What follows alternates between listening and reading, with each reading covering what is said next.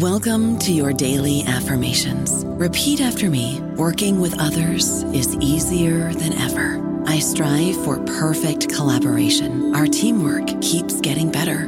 Yeah, affirmations are great, but Monday.com can really get you the teamwork you desire. Work together easily and share files, updates, data, and just about anything you want all in one platform.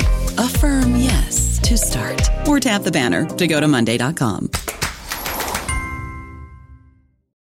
Lucky Land slots, you can get lucky just about anywhere. Dearly beloved, we are gathered here today to. Has anyone seen the bride and groom? Sorry, sorry, we're here. We were getting lucky in the limo and we lost track of time. No, Lucky Land Casino, with cash prizes that add up quicker than a guest registry. In that case, I pronounce you lucky. Play for free at LuckyLandSlots.com. Daily bonuses are waiting. No purchase necessary. Void where prohibited by law. 18 plus. Terms and conditions apply. See website for details. Hello, everybody. This is Marshall Poe. I'm the editor of the New Books Network, and I'd like to tell you that we have a new and improved website. It has two new features that we think you'll love. One of them is a vastly improved search engine so that when you type in keywords, you'll get a bunch of episodes really quick. The other is the ability to create a listener account. And in that listener account, you can save episodes for later listening. So you can create a kind of listening list. We think these features are neat and we think you'll enjoy them. Please visit the site today. Welcome to the New Books Network. Hello and welcome back to the New Books in Indian Religions podcast, formerly the New Books in Hindu Studies. Uh, same podcast, same host, um, more space. Uh, today I have uh, the distinct pleasure of speaking with Dr. Christopher Fleming on a brand new OUP publication, Ownership and Inheritance in Sanskrit Jurisprudence. Christopher, welcome to the podcast. Hi, Raj. It's a pleasure to be on. I can say that your that your title is not a misnomer, but nevertheless, what's your book about?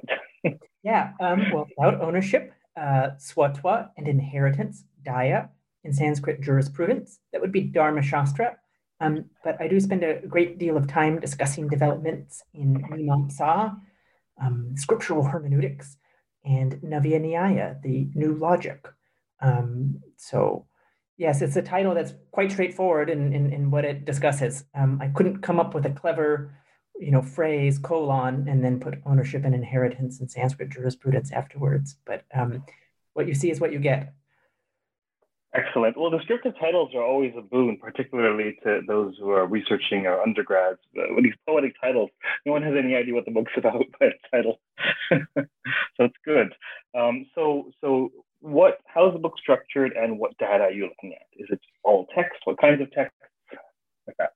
You know, it's a great question, Raj. Um, so the book um, is an intellectual history, so it sort of charts the development of this rather abstract concept of, of ownership of, of property um, from, say, the first millennium CE all the way to the contemporary period. Um, so I look primarily at Dharma Shastra texts, that it would be the Manu Smriti and, and commentaries thereon. Um, I look at things like the Yajnavalkya Smriti and the great Mitakshara that was composed, elaborate commentary on that. I look at early modern and also medieval Navya and Mimamsa treatises. There's a bit on um, some of these great Pundit families of Varanasi, the Bhattas and Devas and so forth, um, and how they contribute to the history of, of, property theory and legal models of inheritance. And then um, people who have an interest in, in maybe the more sort of modern period will find the fourth chapter quite interesting. This is the story of the, the reception of, of Dharma Shastra in Sanskrit in Anglo-Hindu law, sort of in the um, British colonial period. And we get great discussions of how um, people like William Jones and Henry Colebrooke worked with these teams of pundits um, to attempt to craft, with some success and some failure, a body of personal law for Hindu subjects of the British East India Company. Um, and then it ends with some current developments in case law, rulings from the Supreme Court of India and the like, um, about how we get a sort of legal model of the Hindu undivided family today that, um, in many interesting ways, is in conversation with this ancient jurisprudence of Dharma Shastra. It certainly is quite niche, um, uh, uh and I would imagine uh, needed. Could you tell us a bit about um, how this project came about? Yeah, so I um I studied all different types of Sanskrit. I wanted to write um, my dissertation on a fellow named Kamalakara Bhatta. He's active maybe 1610 to 1640, though he lived presumably uh, quite a bit longer than that. Um, and he was a jack of all trades, so he wrote Alankara Shastra stuff and Vedanta stuff, um, and, and a great deal of, of Dharma Shastra. And so the idea was to sort of get a snapshot of one of these great Sanskrit polymaths of the early modern period.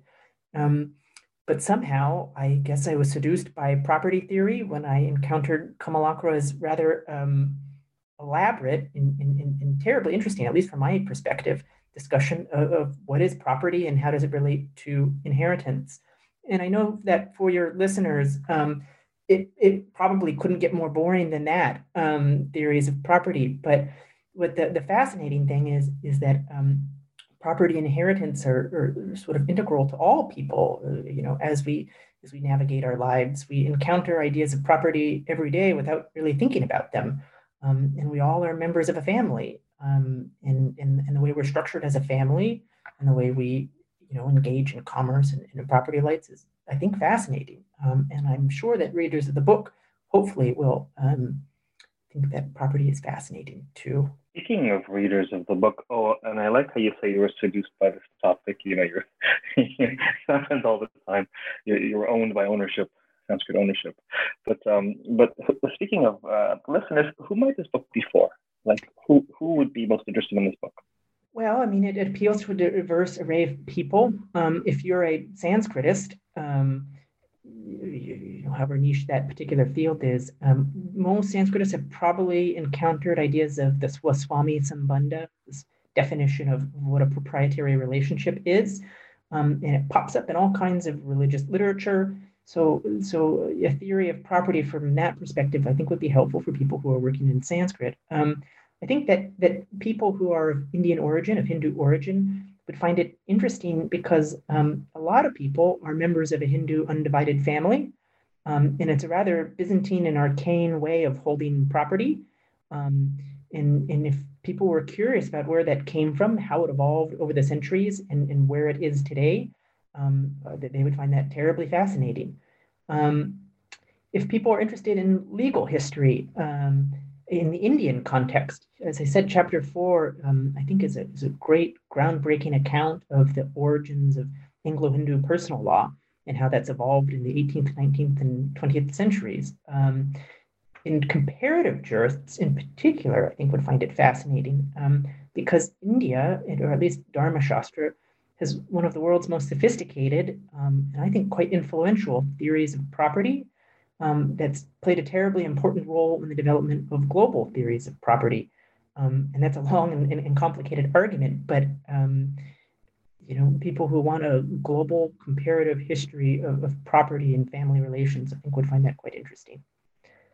Um, so that's my are, as best as I can think. Um, fine. So, what are some of um, so let's put just maybe as broad as possible. But so what are what are some of the key concepts or notions or texts that come up when looking at ownership in this cultural context? Yeah. Um, so it you know I don't have to dress it up really. Um, Dharma Shastra presents this very startling and, and, and intriguing notion of ownership of property, this swatva, swaswami sambandha, where um, different assets land, you know, gold, household furniture can be owned by multiple people simultaneously.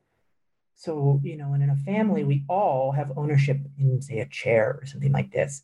But the kind of rights that you get from that ownership are contingent on your, your social status mother, father, brother, caste, so on and so forth. Um, and there's obviously chilling implications to that and good implications too. And it differs in a lot of ways from our knockabout Anglo American theory of property as exclusive dominion over particular assets. Um, and, and, so, in some ways, it's quite striking, this sort of public ownership of all kinds of assets. Um, I think that's you know a, a major contribution, and, and, that goes hand in hand with the Hindu undivided family of people living as extended families and, and sharing assets. Um, and, and, of course, that changed dramatically with the interaction of Anglo law in the in the 18th and 19th centuries. Um, in the Hindu undivided family changed significantly. Um, so I think that's the big takeaway is that there's this fascinating, complicated, and, and fairly misunderstood system of property holding in India. Now, what are the, the sort of major things that I work with? Um, a lot of Navya Nyaya texts um, from um, from uh, Bengal and Bihar, um, sort of from the medieval period, and then all kinds of, of, of fabulous manuscripts um, from Varanasi, as I mentioned, the Bhatta families. And I also worked with um, a text that I'm, I'm, quite fond of called the Vivada Bhangarnava. It's this massive Dharma Shastra digest that was made in the 1780s, 1790s by a team of pundits that worked with um, William Jones and Henry Colebrooke. Um, and it's a massive and, and, and very complicated um, anthology um, that maybe hasn't received the attention that it deserves, in part because it's very hard to work with.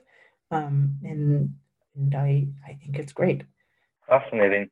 Do you have a sense of to what extent um, these Dharma Shastras uh, were in vogue in Indian history or were, were used as sort of standard for arbitrating situations? I don't know about you, but I'm very busy and I don't have a lot of time to cook. That's why I subscribe to Factor. Eating better is easy with Factor's delicious, ready to eat meals. Every fresh, never frozen meal is chef crafted, dietitian approved, and ready to go in just two minutes. You'll have over 35 different options to choose from every week, including Calorie Smart, Protein Plus, and Keto. These are two minute meals. Factor meals are ready to eat and heat, so there's no prepping, cooking, or cleanup needed. They're flexible for your schedule. Get as much or as little as you need by choosing your meals every week. Factor is the perfect solution if you're looking for fast, premium options with no cooking required. Sign up and save. We've done the math, and this is important. Factor is less expensive than takeout, and every meal is dietitian approved to be nutritious and delicious. Head to factormeals.com slash NBN50 and use code NBN50 to get 50% off. That's code NBN50 at factormeals.com slash NBN50 to get 50% off. Yeah, so Patrick Olivelle, Don Davis, if I have forgotten someone's name, I'm very sorry. I'm, I'm doing my best here. Um, it come up with this theory of Dharma Shastra as a meta legal tradition, as a system of jurisprudence rather than a system of positive law. So they're law books that provide information on sort of law making. And the way that they're enacted in, in positive law in India, of course, changed dramatically over different periods of time. So in some contexts, we'll see um, you know verses of manusmriti um, put into charters of, of, temple complexes. And there it's very much Dharma Shastra in the form of, of positive law that's been invoked. Um, I suppose that's one of the great takeaways of the book is that we can appreciate ancient Dharma Shastra as a sort of philosophical tradition of jurisprudence um, that matters a great deal in the lives of the pundits who are crafting these texts as a way of, you know, self-fashioning, as a way of um, drawing distinctions between the Southerners and the Easterners, so on and so forth, even if they don't have a great deal of legal um, effect. But of course, one of the innovations of the um, development of Anglo Hindu personal law as a result of Warren Hastings' judicial plan of 1773 was that um, Dharmashastra texts were used as a source of positive law um, imperfectly and, and um, you know that that changes the the course of Indian legal history, I suppose. Over the course of your research uh, in this area, um, were your findings more or less anticipated or expected, or were you surprised by what you came across? I was very surprised by what I came across um, because, of course, there is this theory of schools of Hindu law separated by the Dayabhaga and the Mitakshara schools, a debate between sort of Bengali pundits and then the rest of India. Um, and the typical assumption was that this was a phony artificial creation from Henry Colebrooke and other Anglo um, Indian jurists. So I was very surprised to see that um, some, but not all, of this sense of competing schools of law was, was there, at least from the medieval period. Um, that the Gauda pundits of Bengal sort of um, attempted to establish their own identity vis a vis Bihar and so you get these appellations, we the Gaudas versus these other pundits out there. And that got picked up in the scholarly discourse of Varanasi in the um, 17th century. So I was surprised to see that, that, um, that these us and them distinctions, Easterners, Southerners, Navya Nyayikas, Mimamsakas, got picked up in what was a theoretical discussion of ownership and inherited, certainly, but one that had these practical implications that weren't um, necessarily tied to you know courtroom debates about who got what when the um, you know dad died and people wanted to fight over the property. So that surprised me um, very much. Is this a topic that you will continue to research? Or what would the next next project be? Yeah, so um, my current project, um, I guess I'm a, I'm a, postdoctoral fellow with the British Academy here at Oxford, and um, my project is Equity and Trusts in Sanskrit Jurisprudence, which is an equally um, boring sounding title. Um, but what I'm working on is, um, among other things, Hindu religious endowments. So it, it comes from some of my work on, on Swatwa but but as, as, as most people would know, um, a feature of modern Indian law is that deities are the legal owners of temple property, and um, you know they are the litigants in cases. Of course, their their suits have to be filed by other representatives, um, and it's fascinating. Cases like Padmanabha Swami down in the former Travancore or Ayodhya most recently turn on some of the jurisprudence of of, of deities as legal owners with the sort of boards of trustees representing their interests. And like um, the sort of modern law of inheritance in, in India, um, the origins of this lie in ancient Dharma Shastra and in the uh, British reception of that in the 18th and 19th centuries. So um, I hope that that will have maybe more um, sort of practical interest to people, but also a bit more controversy. Um, so do you foresee yourself doing comparative work across uh, religious traditions in terms of how ownership may work, uh, for example?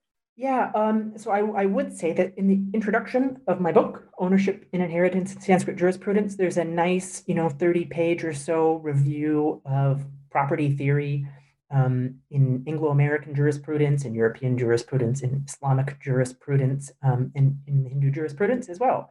Um, so yeah, you know, one of the great finds of um, sort of modern studies in legal history is that our legal concepts, which a lot of people might assume are purely, I don't know, European or Anglo-American of contract and property and trust, are actually more global than people would have previously thought. That, for example, maybe the, the English trust has its origins in, in, in waqfs, um, from the Islamic world that came via the Knights Templar to the Inner Temple in London. Um, and for example, sub-proprietary theories of, of, of, property maybe have their origin in this Swatwa system in India, sort of filtered in um, to English discourse. Um, so, you know, the law is much more global than it presents itself. The law is, um, tends to be a fairly conservative institution, um, just in the sense of sort of it views itself often as a, as a closed and her- hermetically sealed intellectual system. Um, but of course, um, that's a conceit. And uh, the history would tell us that it's much more complicated than one would think. To what extent, um, to what extent are the Dharma Shastras um, the basis of modern Indian jurisprudence, would you say? Right. Um, so the Dharma Shastras are of great importance in things like um, inheritance, adoption, so on and so forth, because they provided one substantial source of positive law in the 18th, 19th, and 20th centuries. But they have been heavily modified by two things. One, by formal statute, so, you know, the Hindu code bills of 1955 to 1956, as well as precedent from various courts. Um, so they're one constituent component of, of, of a more elaborate jurisprudence that together uh, sort of you know, completes the Hindu personal law of India today. Um, I would give one example. It's in the book towards the end. There was a recent Supreme Court judgment um, about whether um, women would be coparceners in a Hindu undivided family, a coparcener, um, sort of a um, property owner in this family trust. And um, the Supreme Court used this concept of ownership by birth that's very big in the Mitaksara school and applied it to, to women, to daughters. And so it's a sort of remarkable and, and interesting modern development, one that's certainly equitable, um, but it sort of adopts the language of, of, of Dharma Shastra in doing so. Um, so that's one example, um, and there are many others. So you know, it's um, it's complicated, I suppose, like anything. But if you read the book, or if, if your listeners purchase the book or get it from their library, um, they too can unravel those secrets. The riveting secrets of Sanskrit jurisprudence. Um, um, what was there anything else about the book that you hope we we touch on? Um, it has a beautiful map. That's one of my proudest achievements. It is right sort of behind the um, title page. There's a beautiful map um, made by um, Black Mare Maps, which I highly recommend to anyone who's putting together a book. Um, you know, a map tells a complicated story very well, and it has India in 1868 with the princely states and the various um, sort of jurisdictions of the schools of law. Um, and, and I think that that's a great achievement um, in the history of map making and of, of India, um, since it's quite complicated. Um, but uh, you know, it seems like a very complicated story. I can't stress enough that um, abstract concepts of, of property, abstract legal notions of who gets what in a family may seem completely divorced from reality, but they were integral in the history of Dharma Shastra, but also in the formation of, of, of the law as we know it in India of its court systems that were developed in order to, you know, um, adjudicate property disputes between family, and in the revision of, of, sort of Hindus as a modern legal category. Um, so um, that I would say is, is a big thing. There's also beautiful little charts and so on and so forth. And if I could apologize to everyone who reads the book, um, the dedication, which has a couple of beautiful Sanskrit verses, unfortunately has a typo um, Akashat patitam toyam yata gachati sagaram sarvadeva namaskaraha keshvam pratigachati. There's an uh missing in keshavam. Um, so I should apologize to um, Lord Vishnu and to all of my readers who encounter that typo. Uh, I'm sure you'll repent in your own way, in your own time. And uh, for the you know, thousands of Sanskritists among us. yeah, mea culpa, mea culpa, mea I, I, don't think I don't think um, many would have noticed it, but but but thank you for your transparency. I actually was uh, going to ask you after the podcast that you brought it up. Why do you start with the the with, with the Bhagavad Gita Like why do why is that? Why do you start off with that? Um, it's auspicious. And well, it's very clever, I thought, um, because um, the first one is from Raghuvamsha, and it, of course, is an invocation to Lord Shiva.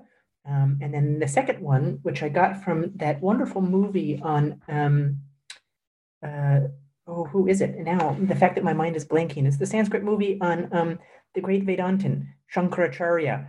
And they repeat this verse a great deal. You know, uh, like water that has fallen from the sky goes to the ocean. You know, namaskaras to all the devas go to Keshava, um, which of course is Vishnu. And so I thought I could have my cake and eat it too, and give a wonderful verse to um, Shiva, and then bring it back to um, Vishnu. I thought that was auspicious, and and surely I would have been unable to um, complete a book on elaborate Dharmashastric theories of property without some um, you know, divine assistance, I mm. suppose. Divine grace. And yeah. it's a great way to he- hedge your Hindu bet, so to speak. For the next one, we'll talk about an inscription to the deity at the outset. All right. Uh, it's been a pleasure having you on the podcast today. Yeah, it's been my pleasure. And it's really good to see you again, Raj. Um, and thank you, everyone, for listening. Um, I, I really appreciate it. Oh, um, uh, he mentioned to you again what what Chris is referring what Christopher is referring to is that I met him uh, 12 years ago on a um, um, um, um, a research trip uh, as part of the um, IJHS, right? Oh, uh, the International Summer School for Jain Studies. And for the listeners out there, Raj was actually my very first Sanskrit teacher. Um, and we ended up trapped on a bus that I don't know, it was like 14 hours on a bus and everyone was just bored to death. Um, and Raj said, Would you like to learn some Sanskrit? Um, and we went through, you know, uh, the vowels and, and the, the um, Shiva Sutras, basically. Um, and that is a very wonderful memory from a very long bus ride. And I could not be more grateful, Raj, um, for you getting me started on my Sanskrit journey. Oh, great. So all this is my fault. Yes.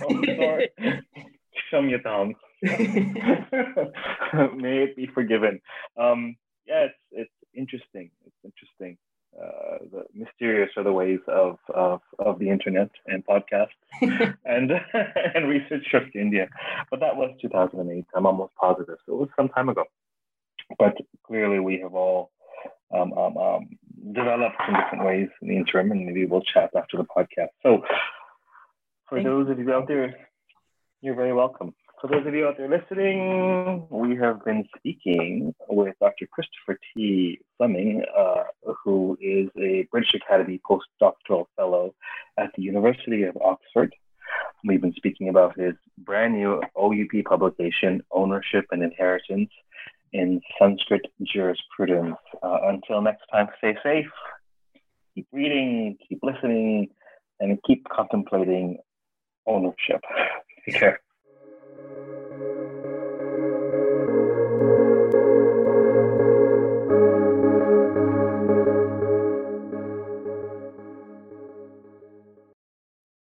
Lucky Land Casino asking people what's the weirdest place you've gotten lucky? Lucky? In line at the deli, I guess? Aha, in my dentist's office. More than once, actually. Do I have to say? Yes, you do. In the car before my kids' PTA meeting. Really? Yes. Excuse me, what's the weirdest place you've gotten lucky? I never win and tell. Well, there you have it. You can get lucky anywhere playing at LuckyLandSlots.com. Play for free right now. Are you feeling lucky? No purchase necessary. Void where prohibited by law. 18 plus. Terms and conditions apply. See website for details.